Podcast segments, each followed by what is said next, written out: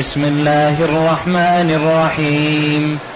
ولقد أنزلنا إليك آيات بينات وما يكفر بها إلا الفاسقون. أو كلما عاهدوا عهدا نبذه فريق منهم بل أكثرهم لا يؤمنون. ولما جاءهم رسول من عند الله مصدق لما معهم نبذ فريق من الذين أوتوا الكتاب كتاب الله وراء ظهورهم كأنهم لا يعلمون. هذه الآيات الثلاث من سورة البقرة جاءت بعد قوله جل وعلا قل من كان عدوا لجبريل فإنه نزله على قلبك بإذن الله مصدقا لما بين يديه وهدى وبشرى للمؤمنين. من كان عدوا لله وملائكته ورسله وجبريل وميكال فإن الله عدو للكافرين. ولقد أنزلنا إليك آيات بينات. الآيات ولقد أنزلنا إليك آيات بينات. اللام هذه يعبر عنها العلماء بأنها مغطية للقسم. فكأن الآية مشتملة على القسم والله قد أنزلنا إليك آيات بينات. وسبب هذا كما قال المفسرون رحمهم الله أن ابن سوريا من أحبار اليهود. قال يا محمد ما جئتنا ببينة؟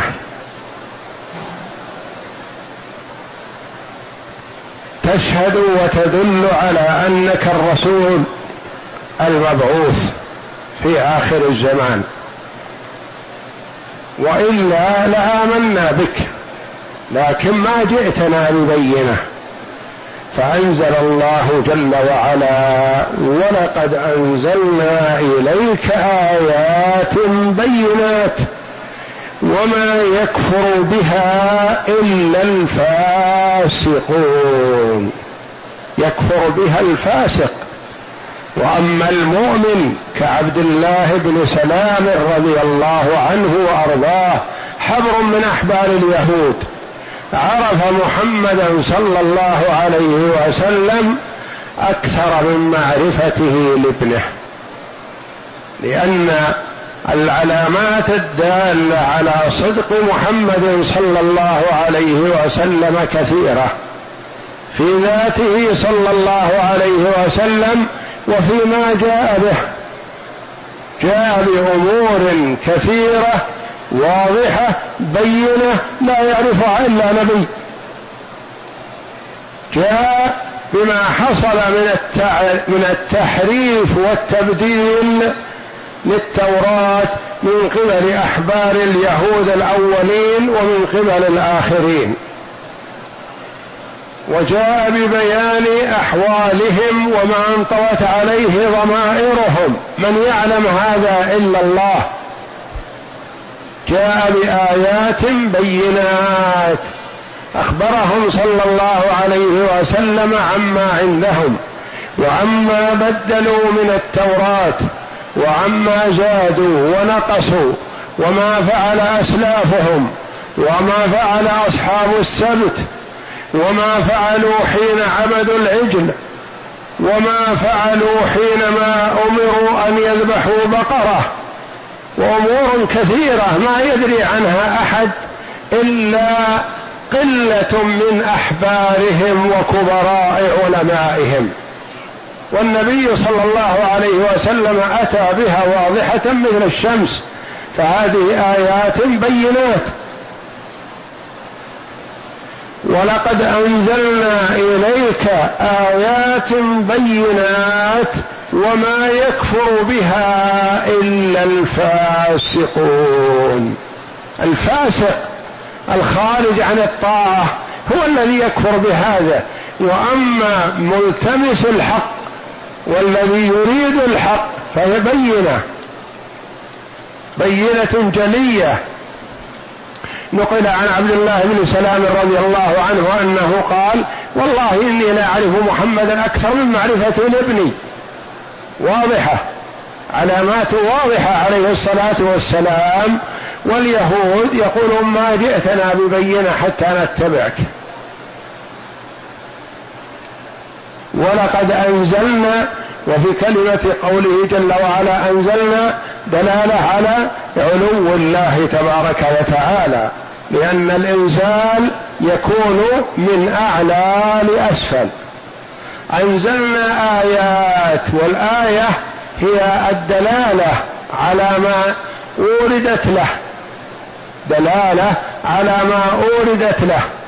آيات بينات آيات تتلى قرآن وآيات أخبار وأمور عظيمة كثيرة تدل على صدقه صلى الله عليه وسلم.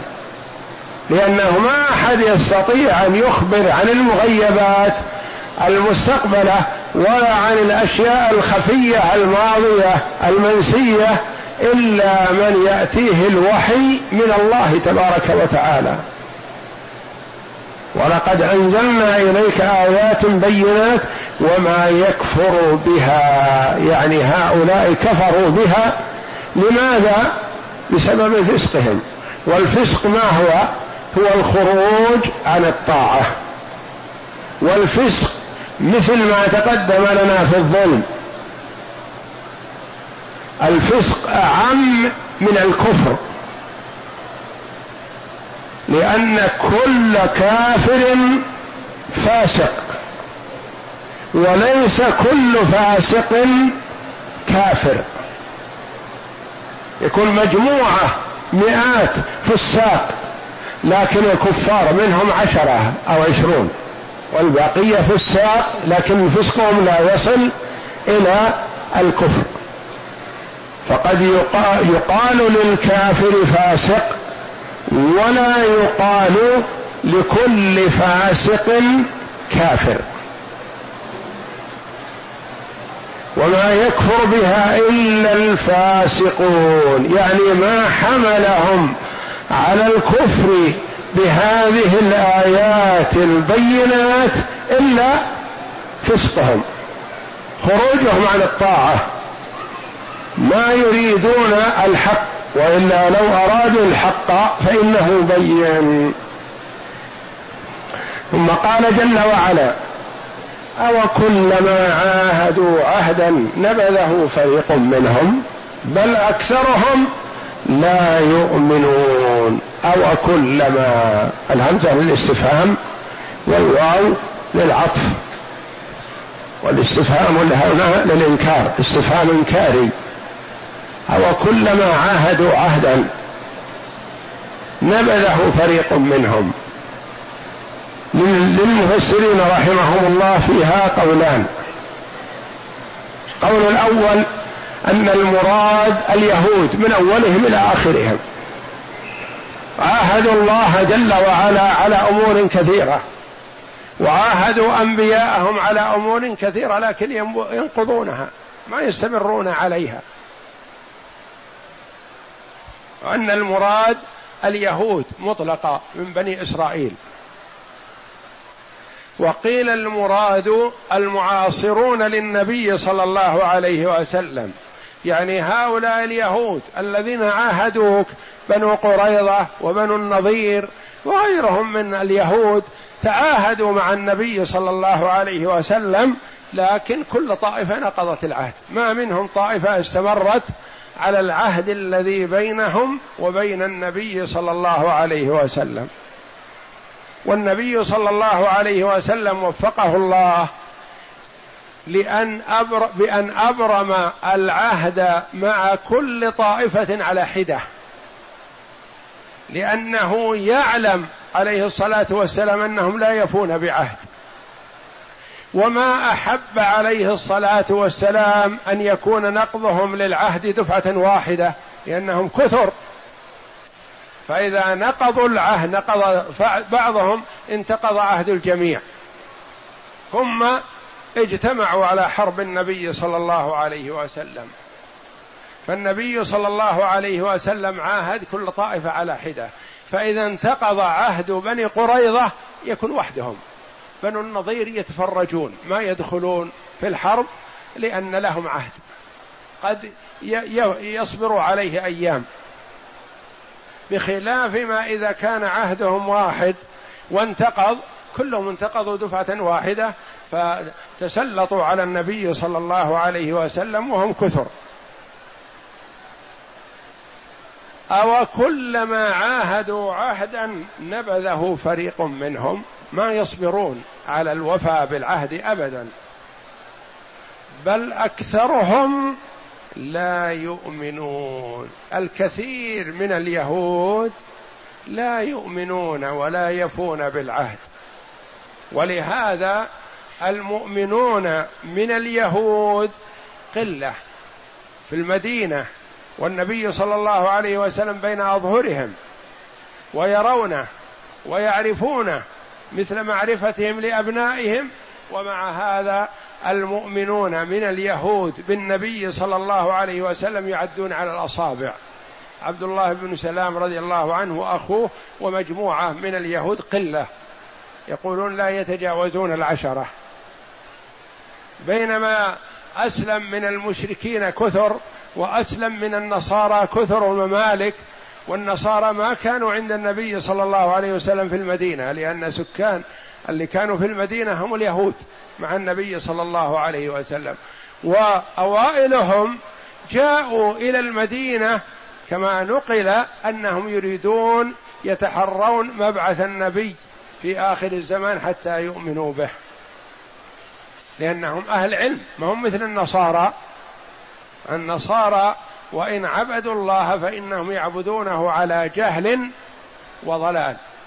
واليهود عندهم علم فعلم أحبارهم أن النبي صلى الله عليه وسلم يهاجر إلى أرض ذات صفات ولا تنطبق هذه الصفات إلا على المدينة. فجاءوا إلى المدينة تحريا للنبي المبعوث. لكن لما بعث كفروا به. ولذا قال جل وعلا بل أكثرهم بل الواقع والحقيقة أن أكثرهم لا يؤمنون. الكثير منهم لا يؤمن ولا يؤتمن على عهد ولا يفي بأمر من الأمور. ديدنهم النقد.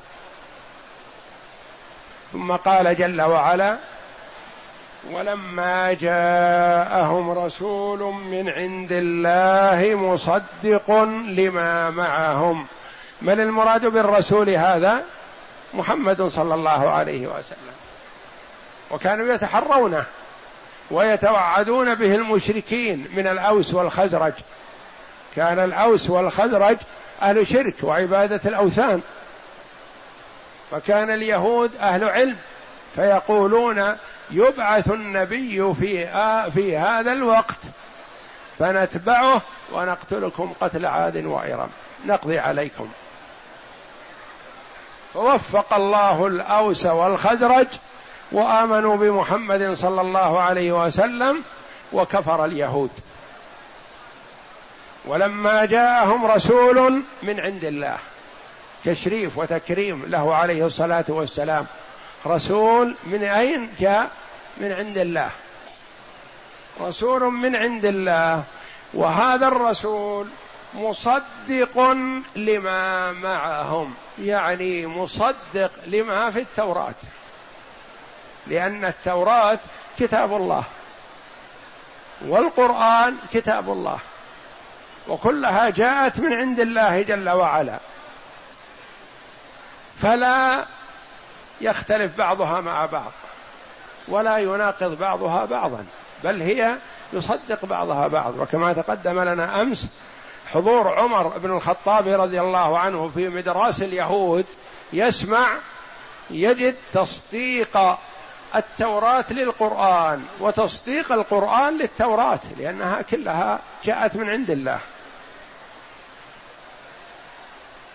مصدق لما معهم. يعني لو كان مخالف لما عندهم كان لهم عذر. قالوا مثلا عندنا كتاب من عند الله جل وعلا وما جئت به يا محمد يخالف ما عندنا فنحن نتمسك بما عندنا. لكن القرآن جاء بتصديق ما عندهم وتثبيت الحق منه. قبل التغيير والتبديل لأنهم غيروا وبدلوا وزادوا ونقصوا. لأن الله جل وعلا وكل حفظ التوراة لعلماء اليهود. ووكل حفظ الإنجيل لعلماء النصارى.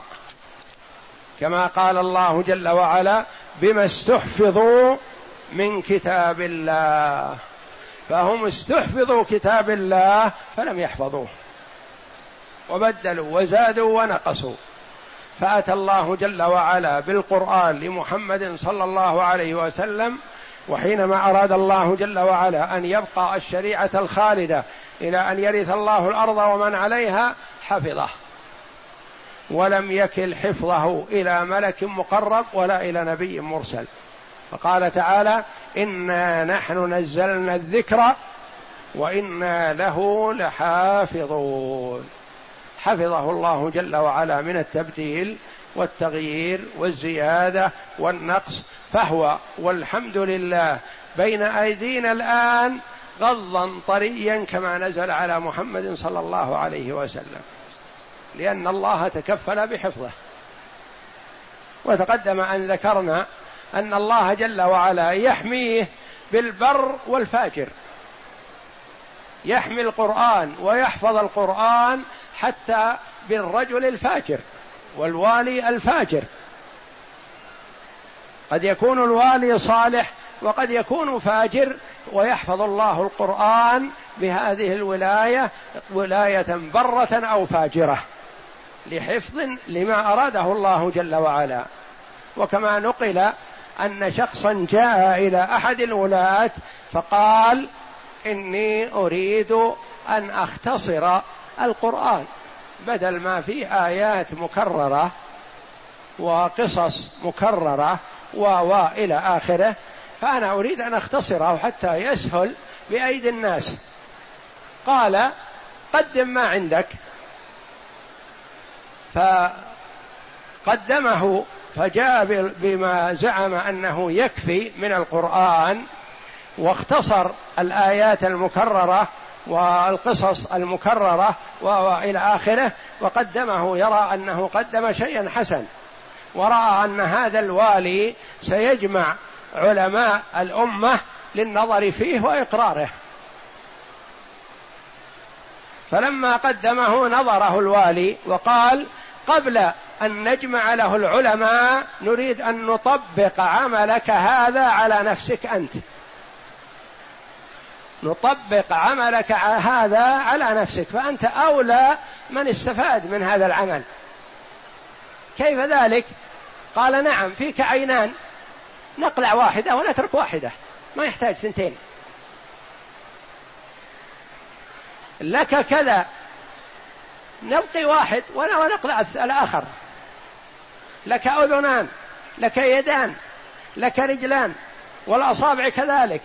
لك أصابع متعددة ما حاجة إليه تكفي أصبع واحدة. وهكذا حتى قتله بفعله هو.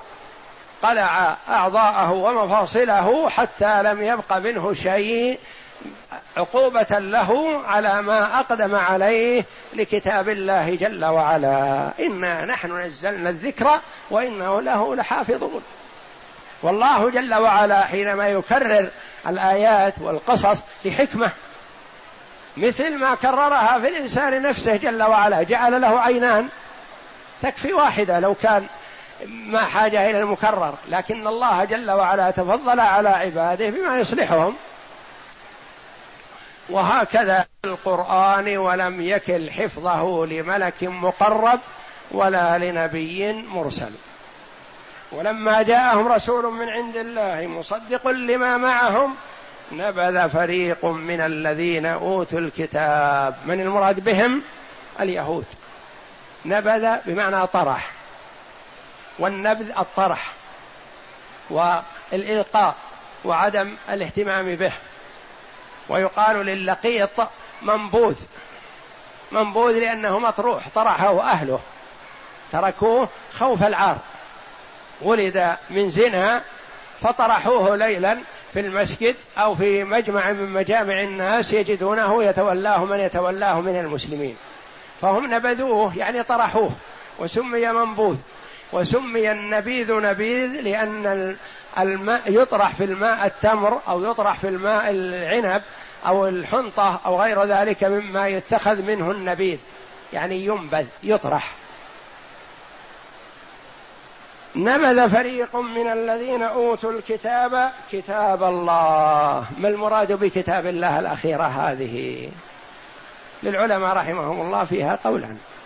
قيل المراد بكتاب الله هنا القرآن.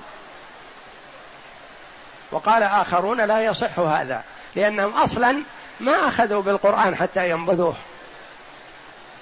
وإنما المراد والله أعلم التوراة لأنهم لما جاءهم الرسول مصدق لما معهم بالتوراة نبذوا التوراة. ما أخذوا بالتوراة وتركوها وأخذوا بما جاءهم من السحرة والكهان ونحوهم ولم يأخذوا بالتوراة. نبذ فريق من الذين أوتوا الكتاب كتاب الله يعني التوراة. لأن فيها صفة محمد صلى الله عليه وسلم فنبذوها. فيها خبر عن القرآن فنبذوا هذا. فيها أمر لهم بأن يؤمنوا بمحمد صلى الله عليه وسلم ويؤمنوا بالقرآن فنبذوا هذا. نبذ فريق من الذين أوتوا الكتاب كتاب الله وراء ظهورهم. قال كأنهم لا يعلمون.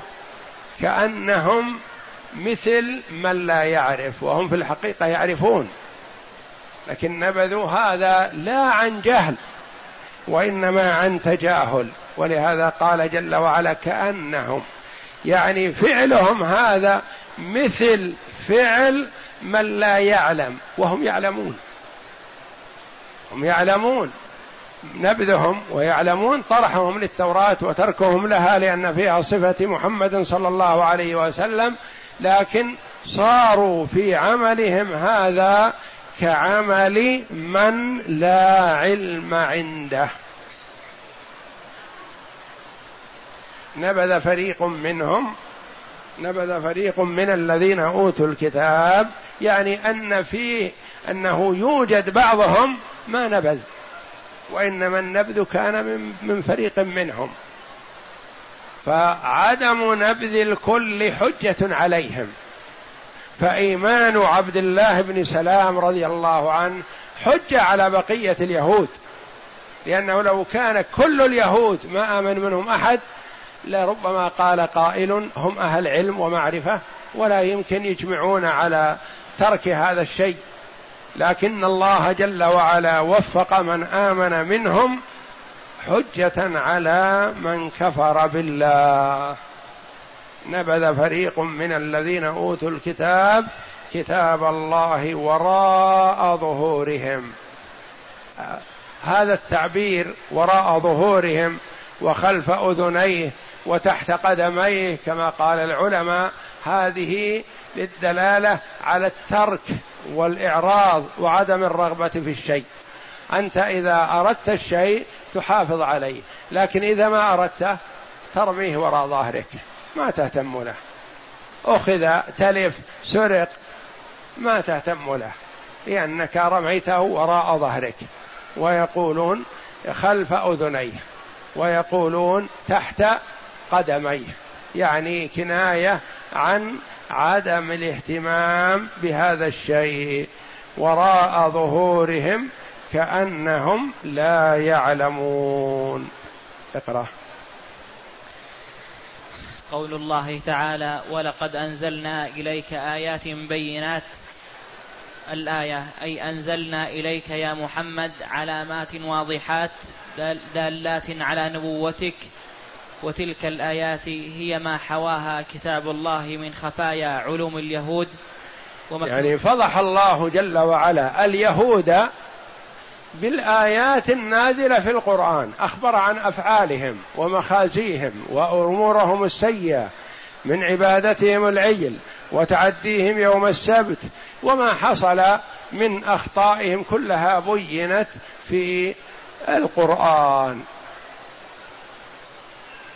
نعم. ومكنونات سرائرهم وأخبارهم وأخبار أوائلهم من بني إسرائيل والنبأ عما تتضمنه كتبهم التي لم يكن يعلمها إلا أحبارهم وعلماؤهم وما حرفه أوائلهم وأواخرهم وبدلوه من أحكامهم التي كانت في التوراة فأطلع الله في كتابه الذي أنزله على نبيه محمد صلى الله عليه وسلم فكان في ذلك من أمره الآيات البينات لمن أنصف من نفسه ولم يدعها إلى هلاكها الحسد والبغي.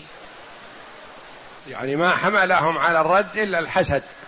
حسدوا محمدا صلى الله عليه وسلم وأهلكوا أنفسهم. هم ضروا أنفسهم. نعم. وعن ابن عباس رضي الله عنه قال قال ابن سوريا ابن سوريا هذا حبر من أحبار اليهود عالم من علمائهم ويرجعون إليه وهو يتكلم عنهم وباسمهم لكنه هالك. نعم. لرسول الله صلى الله عليه وسلم يا محمد ما جئتنا بشيء نعرفه وما أنزل الله عليك من آية ببينة فنتبعك. أعظم الآيات القرآن العظيم. ما نزل على نبي من الأنبياء آية مثل آية النبي صلى الله عليه وسلم. لأن آيات الأنبياء السابقين عليهم الصلاة والسلام كانت في حياتهم فقط. وبعد موتهم تنتهي.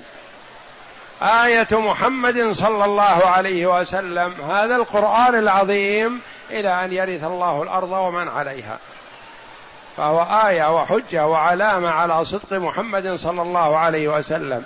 النبي الأمي لا يقرأ ولا يكتب حتى اسمه عليه الصلاة والسلام ما يحسن كتابته ولا قراءته. ما علمه الله جل وعلا الكتابة ولا القراءة.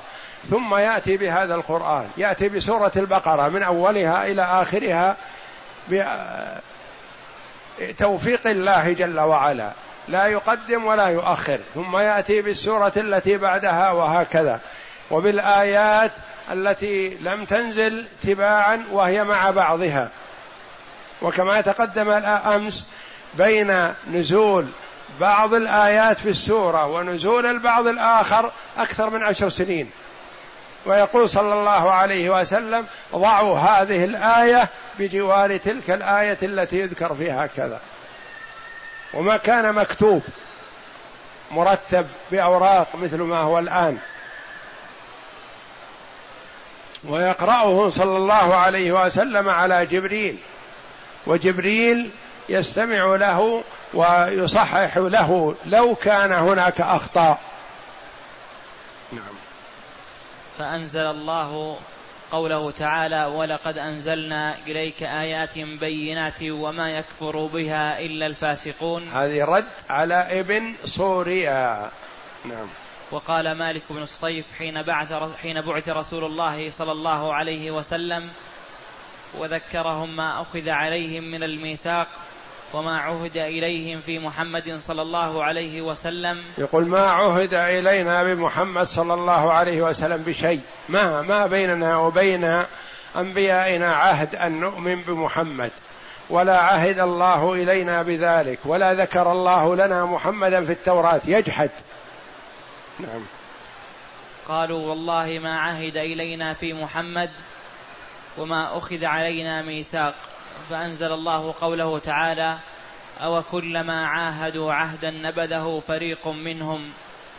وقال الحسن البصري في قوله بل أكثرهم لا يؤمنون. قال نعم ليس في الأرض عهد يعاهدون عليه إلا نقضوه ونبذوه. يعاهدون اليوم وينقضون غدا. ما يفون بعهد أبدا. هذا ديدنهم من قديم من زمن موسى عليه السلام إلى يومنا هذا. وإلى أن يرث الله الأرض ومن عليها. وكان بين موسى وعيسى عليهم الصلاة والسلام كما قيل ألف وتسعمائة وخمسة وعشرين عام. وفيها أنبياء كثر ترسل لهم أنبياء ورسل. نعم. وقال قتادة نبذه فريق منهم أي نقضه فريق منهم وقال ابن جرير أصل النبيذ أصل النبذ الطرح والإلقاء. ومنه سمي اللقيط منبوذا ومنه سمي النبيذ هو التمر والزبيب إذا طرحا في الماء. فالقوم ذمهم الله بذنبهم بذنبهم العهود التي تقدم إليهم في التمسك بها والقيام بحقها ولهذا أعقبهم ذلك التكذيب بالرسول المبعوث إليهم وإلى كافة الناس الذي في كتبهم نعته وصفته وأخباره وقد أمروا فيها باتباعه ومؤازرته ونصره كما قال تعالى الذين يتبعون الرسول النبي الأمي الذين الذي يجدونه مكتوبا عندهم في التوراة والإنجيل. والنبي صلى الله عليه وسلم محمد موصوف مبين في التوراة والإنجيل التوراة التي نزلت على موسى والإنجيل الذي نزل على عيسى والكل التوراة والإنجيل والزبور والقرآن كلام الله جل وعلا الزبور على داود والإنجيل على عيسى والتوراة على موسى والقرآن على محمد صلى الله عليهم وسلم. وقال ها هنا ولما جاءهم رسول من عند الله مصدق لما معهم الآية أي طرح طائفة منهم كتاب الله الذي بأيديهم مما فيه البشارة بمحمد صلى الله عليه وسلم وراء ظهورهم أي تركوها كأنهم لا يعلمون ما فيها وأقبلوا على تعلم السحر واتباعه. ولهذا أرادوا كيدا برسول الله صلى الله عليه وسلم وسحروه. يعني أخذوا بسحر هاروت وماروت ونبذوا كتاب الله وراء ظهورهم لم يهتموا له. ولذا سحروا النبي صلى الله عليه وسلم سحره لبيد بن الأعصم يهودي وشفاه الله جل وعلا منه. نعم. وكان الذي تولى ذلك منهم رجل يقال له لبيد بن الأعصم لعنه الله وقبحه فأطلع الله على ذلك رسول الله صلى الله عليه وسلم وشفاه منه وانقذه كما ثبت ذلك مبسوطا في الصحيحين. وقال السدي في قوله تعالى ولما جاءهم رسول من عند الله مصدق لما معهم قال لما جاءهم محمدا صلى الله عليه وسلم عارضوه بالتوراة فخاصموه بها فاتفقت التوراة والقرآن فنبذوا التوراة. وأخذوا بكتاب آصف وسحر وهاروت وسحر هاروت وماروت فلم يوافق القرآن فذلك قوله تعالى كأنه لا يعلم كأنهم لا يعلمون. وقال قتادة في قوله تعالى كأنهم لا يعلمون قال إن القوم كانوا يعلمون ولكنهم نبذوا علمهم وكتموه كانوا يعلمون لكن تركوا العلم فصاروا مثل من لا يعلم. نعم. والله أعلم. وصلى الله وسلم وبارك على عبد ورسول نبينا محمد وعلى آله وصحبه أجمعين.